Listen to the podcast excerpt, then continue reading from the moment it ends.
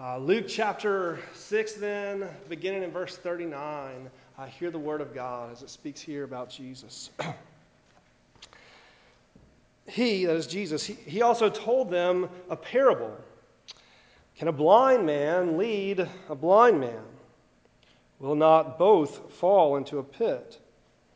The disciple is not above his teacher, but everyone, when he is fully trained, will be like his teacher.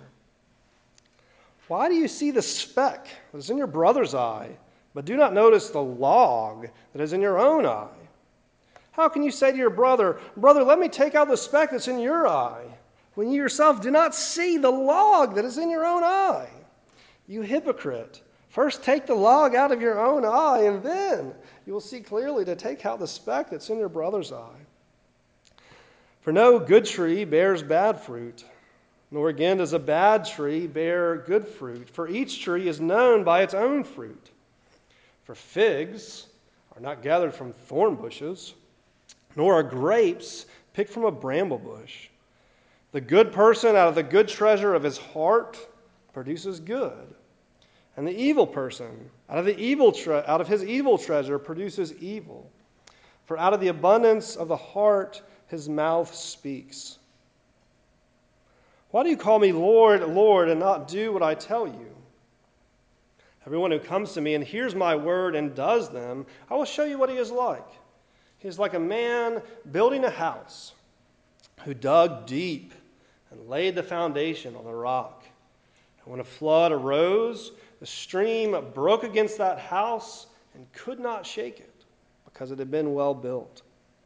But the one who hears and does not do them, is like a man who built a house on the ground without a foundation.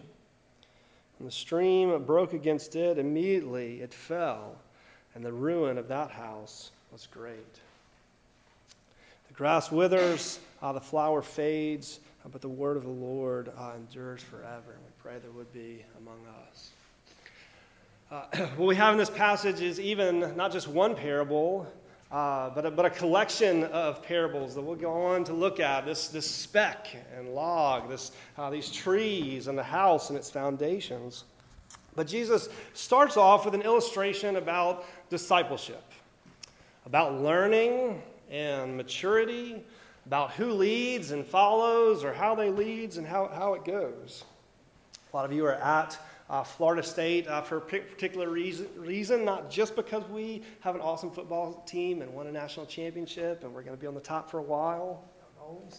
Um, not just because of the great atmosphere and the beautiful campus and all these things, but also because of the programs that are here. Some of you came for a particular program, maybe even to be under a particular uh, professor, or to be part of the music school or the business school or the chemistry uh, program. And, uh, and there's, there's things there that you wanted to learn from. And uh, today, it's not just that you're confined to whatever teacher you have. That's all that you get to learn. You've got uh, other books that you can read and resources on the library and, and right, and who knows what kind of stuff you can learn from the internet.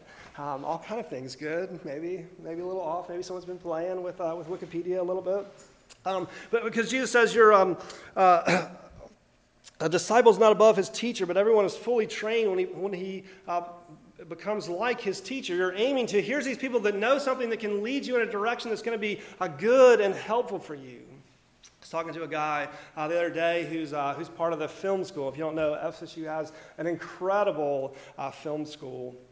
And he was really excited about it because FSU Film School trains you well for the job so that you know what you're doing when, you get, when you're part of that industry and you make a lot of connections uh, to the industry so that you can come out of it uh, doing film. And he has a trust that in learning uh, from this school, they're going to disciple him, lead him, mature him as a film, uh, as part of the film industry where he'll find uh, jobs coming out of it. He's got good reason uh, for that trust and those connections. You have good reasons for coming uh, to FSU. Jesus is, is teaching here uh, about discipleship, but he's teaching about a spiritual uh, discipleship. Uh, not just some aspect of how to live a life for a particular thing, maybe how to live a good life or fulfilling or right, but particularly how to have relationship uh, with God, how to even have a fullness of life uh, and life eternally that comes through Him the parable, the illustration, this teaching story that Jesus uh, starts with, he speaks of one blind person leading another blind person. Uh, and will they not both uh, fall into a pit. Saw a blind person uh, walking across campus today, did not fall into a pit. Was very glad walking through the union uh, with a friend who was there with him, uh, and you know the stick to, to go around. Uh, this, this, is in a different day when Jesus is, is talking, where um, you didn't have crosswalks that you know like buzz or click at you to let you know it's safe to cross, and that's that's not just for like when you're texting and not looking up. Uh, that, that's actually uh, to help out beyond that. Um, Jesus isn't, um, he's not making fun of a, a disability, uh, but, he, but he's giving us an, an example, uh, speaking about discipleship, speaking about life and life in pursuit of living uh, well before God and living for God. if one blind person's leading another, it's not going to go so well. Give a few other examples. Uh, just for fun. It would be the, the example that Jesus is bringing out is worse than what might be familiar recently or a couple years back for, of like two freshmen uh, trying to get around campus together. Um, like there's, you know, but still there, you're like, you're at least providing some friendship with one another. Maybe one of you knows where at least one building on campus is. And you're like, no, I think we're down by the stadium. It's on the, it's on the other side, right? And you figure out eventually, and there's fun, and there's, uh, there's a bit of joy in that. it's a bit worse, a little, little bit more drastic. Um, you know, maybe you can relate more on the example of if you don't have a car and you're hoping to get to the grocery store. A few weeks in, Suwannee's not tasting as good anymore, whatever, and you're you're looking to get to the grocery store, and a friend's like, "Hey, maybe we could go together," and you're like, "Oh, that's great. Do you have a car?" it's like, no, but like maybe we could get together. like that's really not going to help us get all these groceries um, back to uh, back to where we come from. You've taken a few harder classes, or you're in a few harder classes, you're taking the organic chemistry or something, and you know, there's just a conversation and the difficulties of it. You're having trouble understanding the material. Someone else is like, hey, man, I'm, I'm lost. I'm clueless in organic chemistry right now. Let's get together and have a study group. right? And you kind of have to weigh through that a little bit. Like, so I don't understand it, you don't understand it. When we get together, is that going to be better, or is that, that going to end up worse, right? Um, maybe, maybe a classic or common one is, is uh, uh, college students who meet. You got the uh, couple that start, start dating, they have the hots for one another, and they're trying to set uh, good boundaries for the relationship. Classically, two are going to fall into a pit, one type or another. Like if you got a computer problem, uh, you don't just uh, you don't just ask anyone for who can who can help out with, with your computer. You, you know who's the uh, you know who's the Best Buy kind of uh, geek squad person that can that can get that taken care of. Um, car problem, your car breaks down. It doesn't help if you just call other friends. You've got to get that to, to, the mechanic. You can tell who just called their friends. You ever seen the car that's broken down, the hood's open, and like six people are all standing around looking in the hood going, I think that's the engine right there. I don't see anything broken. I don't know why it won't start. Um, Right, when we're clueless, when we're lost, uh, it, it, takes more than just another uh, lost, clueless person for something to go somewhere. Uh, Jesus speaking even more uh, drastically um, in spiritual life. There's that blindness of what's there, being led by another that doesn't have any more of an idea. Uh, they're just heading for danger. But, but, but, here's the thing if you think about that parable for a little bit, uh, if you're the blind person and someone comes up to you and says, Hey, do you need a hand? Where are you trying to go? I'll, I'll give you some help getting there you probably just say, oh, thanks. You probably don't ask, wait a second, are you able to see?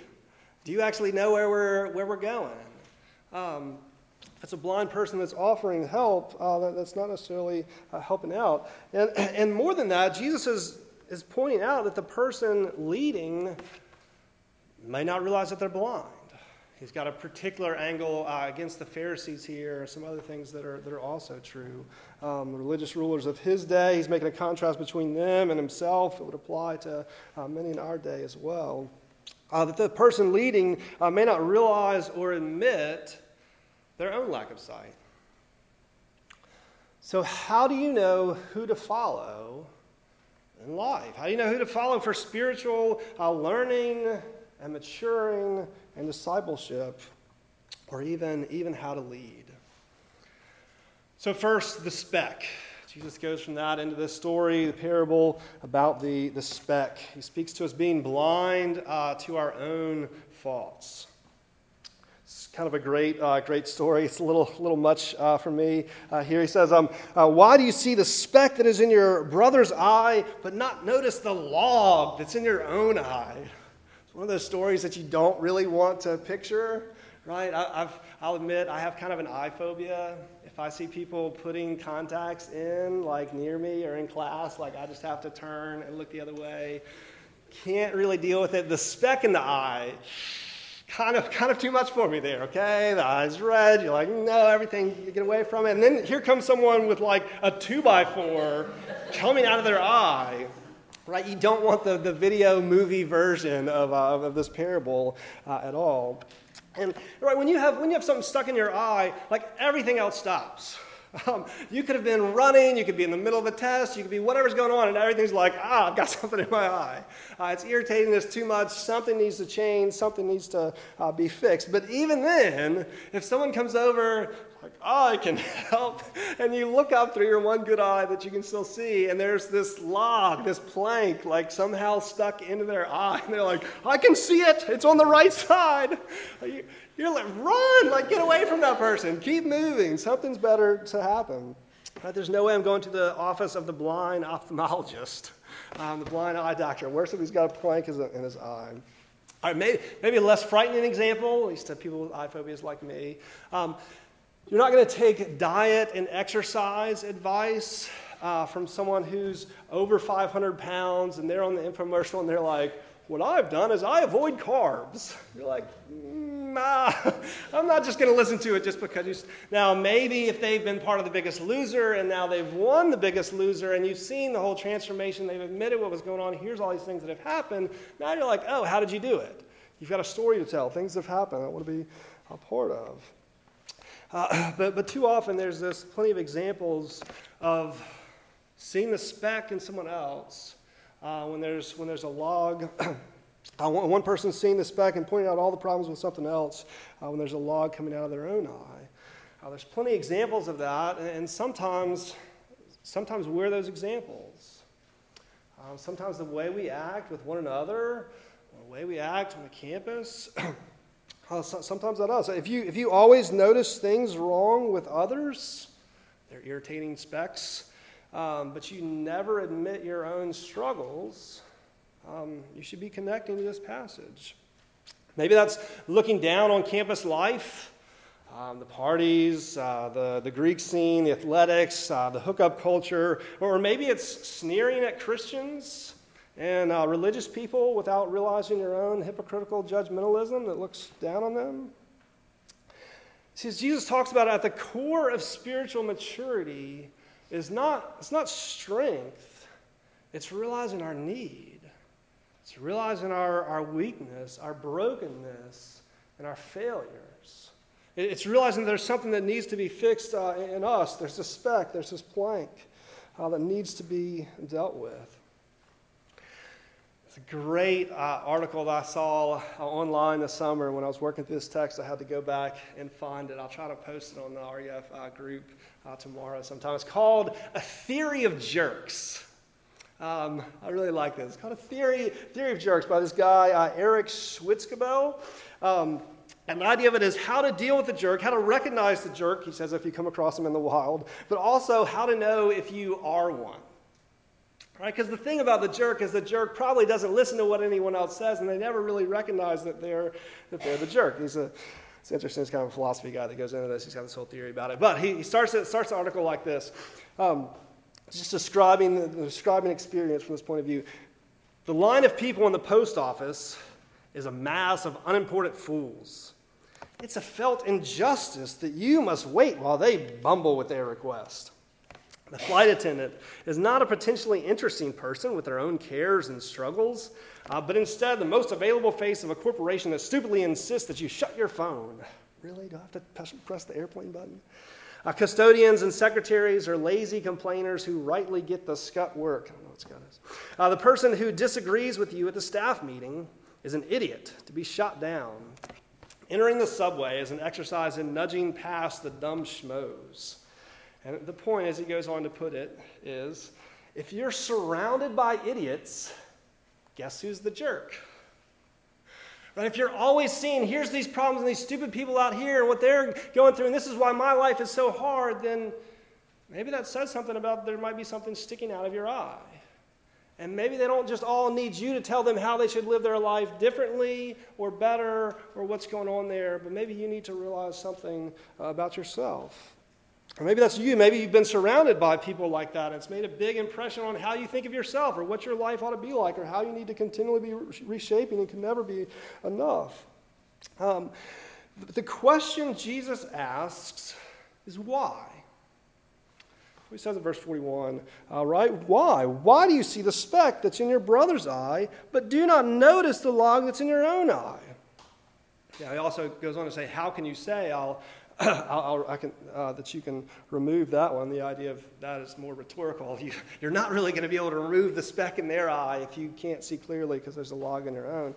But, but why? Um, why can we be so blind uh, to our own faults?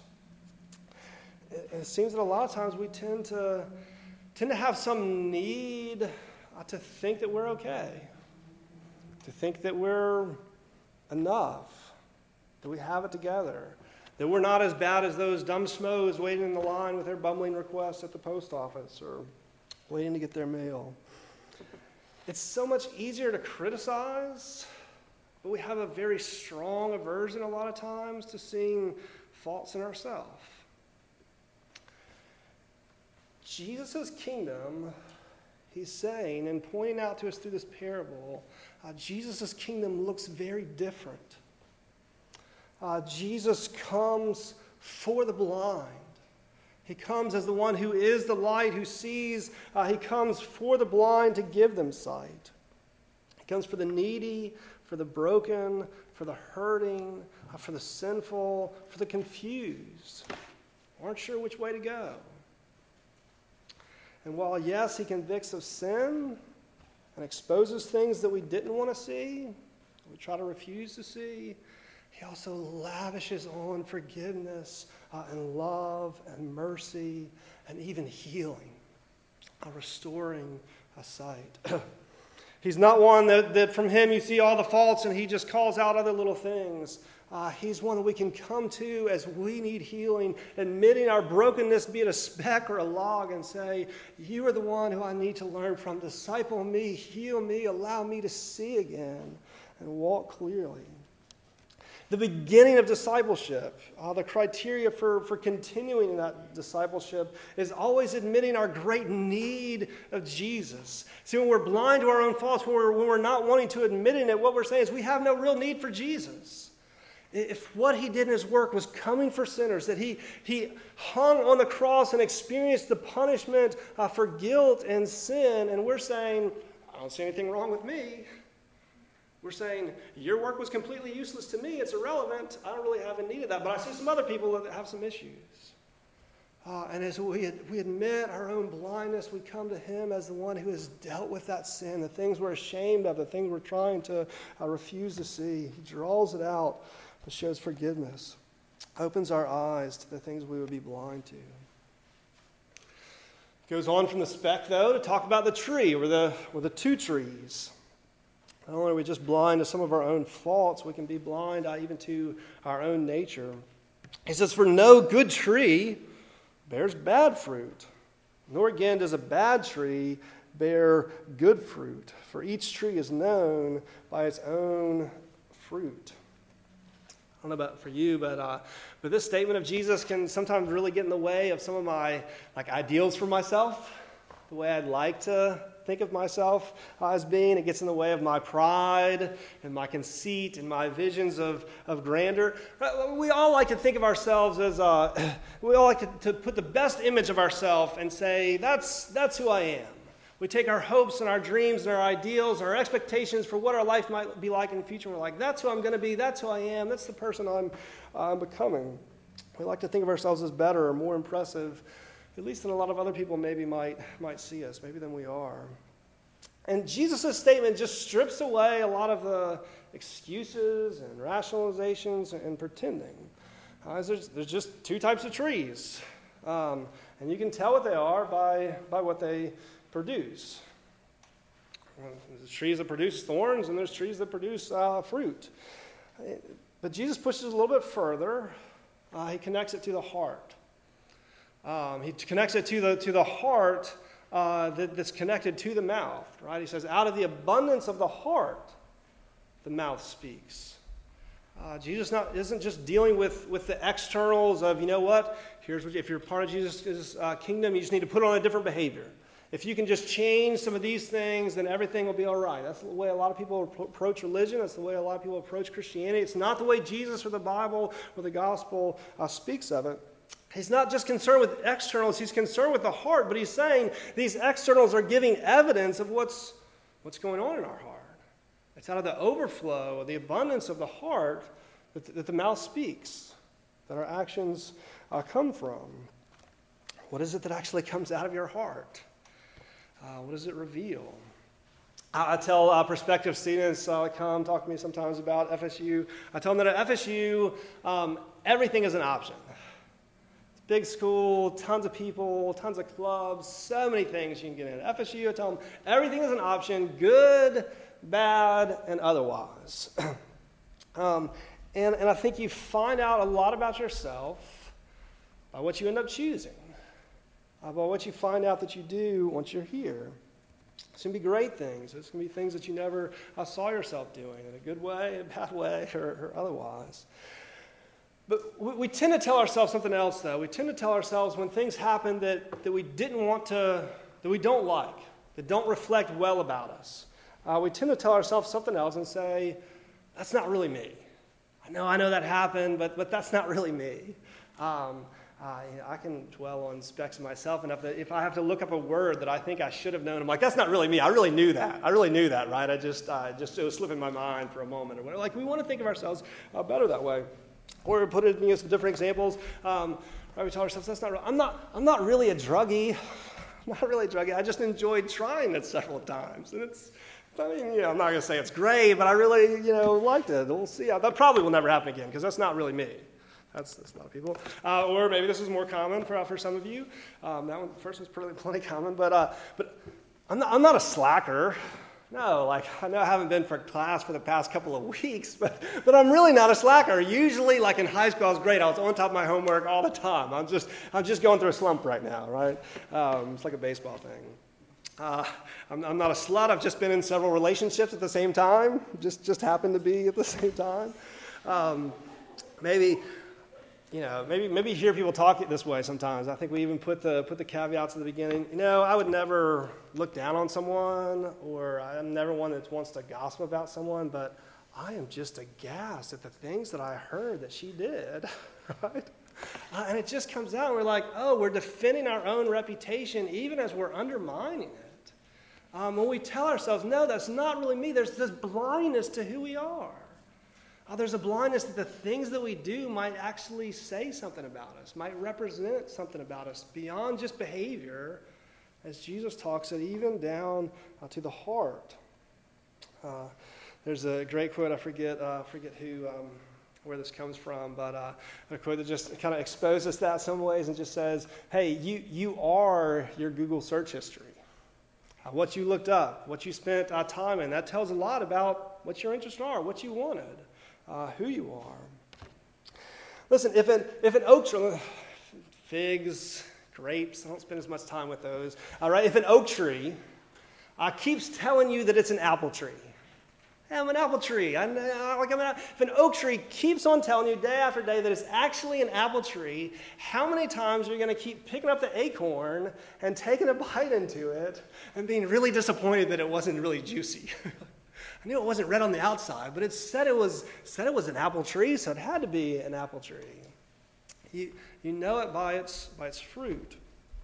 Uh, the uh, figs are not gathered from thorn bushes, bushes, nor grapes picked from bramble bushes. And Jesus isn't talking about agriculture, he's talking about us. He says, The good person, out of the good treasure of his heart, produces good, and the evil person, out of his evil treasure, produces uh, evil uh, or a different place in uh, Matthew uh, 15, uh, Jesus says it's out of the heart that come evil thoughts and murder and adultery, sexual morality, theft, false witness, slander, even evil thoughts. Where do they come from? It's, it's saying something about our heart and what our desires and intentions uh, are. So, a lot of times we're blind uh, to our own nature. We don't want to, to see that that could be us. Now, now listen, though, that doesn't, that doesn't mean that there's no hope. Uh, that doesn't mean that there's no hope for us if we've ever done uh, bad things. I think, in fact, the other way around, the reason that we tend to be blind uh, to the depth of our sin, uh, to how far in it goes, is because we're afraid it would mean that there's no hope. If, if what I do, if my heart's inclinations actually say something about not just the external behaviors of what I've gotten into, but who I am, it's too much. I can't handle that. There's, there's got to be more from uh, for me. Um, it doesn't mean that there's no hope for us. Uh, it, it does mean we can't rely on ourselves to be good enough. Jesus isn't saying here, so, so if you can be good enough to be the good tree where only good things always come out of you, uh, then great. I saying something more than that. It, does mean that we can't rely on ourselves to be good enough. It does mean that we need more than just an external fix or behavior of a new method, of a new discipline, or a new approach, or a new ministry, or a new church uh, to be part of. It means we need more than that. It means we need someone who can clean the heart. It means we need someone who can give uh, a new heart, a new life. In Ezekiel, uh, God says this uh, He says, I will give you a new heart. And a new spirit I will put uh, within you. I'll remove the heart of stone from your flesh and give you a heart of flesh. And I will put my spirit within you and cause you to walk in my statutes and be careful to obey my rules. He gives a new heart. Uh, he gives a, new and a good heart that out of it come uh, good things. And Jesus says, uh, Whoever abides in me, he it is that will bear much fruit. Does it mean that the struggle with sin doesn't, doesn't continue? But Scripture talks about fruit, right? It talks about the fruit of the Spirit. The Spirit within us producing love, and joy, and patience, and peace, and, and all these things. It comes not from us finally having been good enough from, from realizing that our whole nature needed to be changed uh, by Christ, that his resurrection and life was enough for it to be shared with us, for us to become new uh, in him, for us to be changed uh, from the inside out. Instead of being blind uh, to our own nature, Jesus calls us to admit the depth of our sin, to call out to him to remake us, to continually uh, cleanse us, so that from his life we can produce much fruit. The speck, uh, the tree, and more, deeply, more briefly, the house. Uh, that you can not only be blind to your own faults or your own nature, but even maybe here uh, to your own future. Uh, he says, Why do you say to me, Lord, Lord, and not do what I tell you? Everyone who comes to me and hears my words and does them, I'll show you what he's, what he's like. It's like a man building a house, dug deep, laid the foundation on the rock. When the flood arose, the stream broke against that house and could not shake it because had been well built. But the one who hears and does not do them is like a man built on a house on the ground without a foundation. When the stream broke against it, immediately it fell, and the ruin of that house was great. The thing that I want you to, to, to bring out to you first uh, is that these men never saw it coming. Um, they, they, didn't, they didn't know the future. Uh, and especially in the passage, the one uh, without the foundation, even though he'd skipped the hard work of digging down, of finding a rock and a suitable uh, building place and the planning uh, that, that goes part of it, he didn't expect it all to come crumbling down. I we're talking about the blind, leading the blind. Uh, conjecture here, but probably there was someone else down the street who had built their house the exact same way, who was a respected and, and you know a respected builder. So he built his house that way. Thought, hey, this is going to be great. Well, it seems fine. And there's one sense where we're always blind to the future, but the question is, what does it take to be prepared? How do we not just ignore the possible consequences of how we live? Uh, how do we build our lives up for a better, better future? I'll put it that way. Uh, Jesus says it involves more than words, more than just saying, "A Lord, Lord." Following Jesus means applying what Jesus says, putting it into practice. Right? If, you, if you say you're just going to follow me back to my house, because I live couple miles away from campus, there's a straight way to get there, but you got to do a few uh, little turns. If you, if you say, hey, you're going to follow me from, from campus, and then when I turn, you just like keep going, uh, I don't know how to help you anymore, right? What, like, you have to put that in, into practice. If you're following, you, you go the same way. You do the things that Jesus says. Now, if you look back in this passage, Jesus says a lot of hard things If you're familiar with Scripture a little bit. Jesus says some, some really hard things. Just early in this passage, uh, he said, Love your enemies. Have you tried to do that? Um, pick people that really get on your nerves and that you're bothered with and pray for them, love them, reach out to them. Love your enemies, turn the other cheek.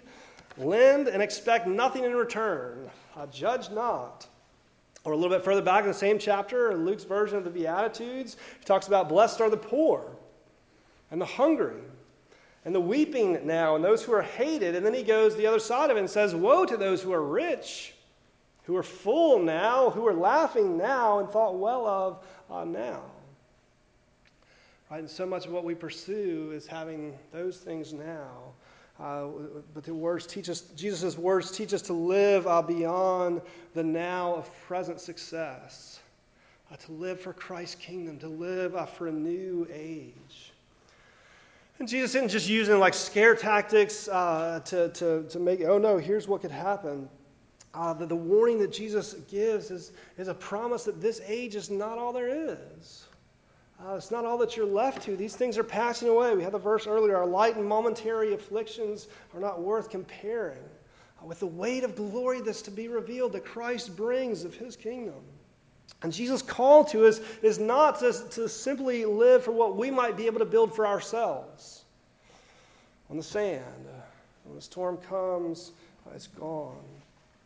but to live uh, for Him, calling Him Lord, uh, living by His word, it makes us lean on Christ, to lean on what Christ is building uh, for us uh, that lasts even through uh, the new age as He returns.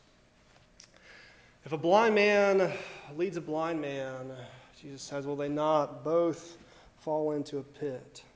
Uh, but if a blind man reaches out to Jesus, will not his eyes be opened as Jesus uh, leads him on? When Luke records the beginning of Jesus' ministry and in Luke 4, he records him as reading these words from Isaiah about himself. And we'll close with this. But Jesus used these words about himself The Spirit of the Lord is upon me, he said, because he has anointed me to proclaim good news to the poor. He has sent me to proclaim liberty to the captive and recovery of sight to the blind, to set at liberty those who are oppressed, proclaim the year of the Lord's favor.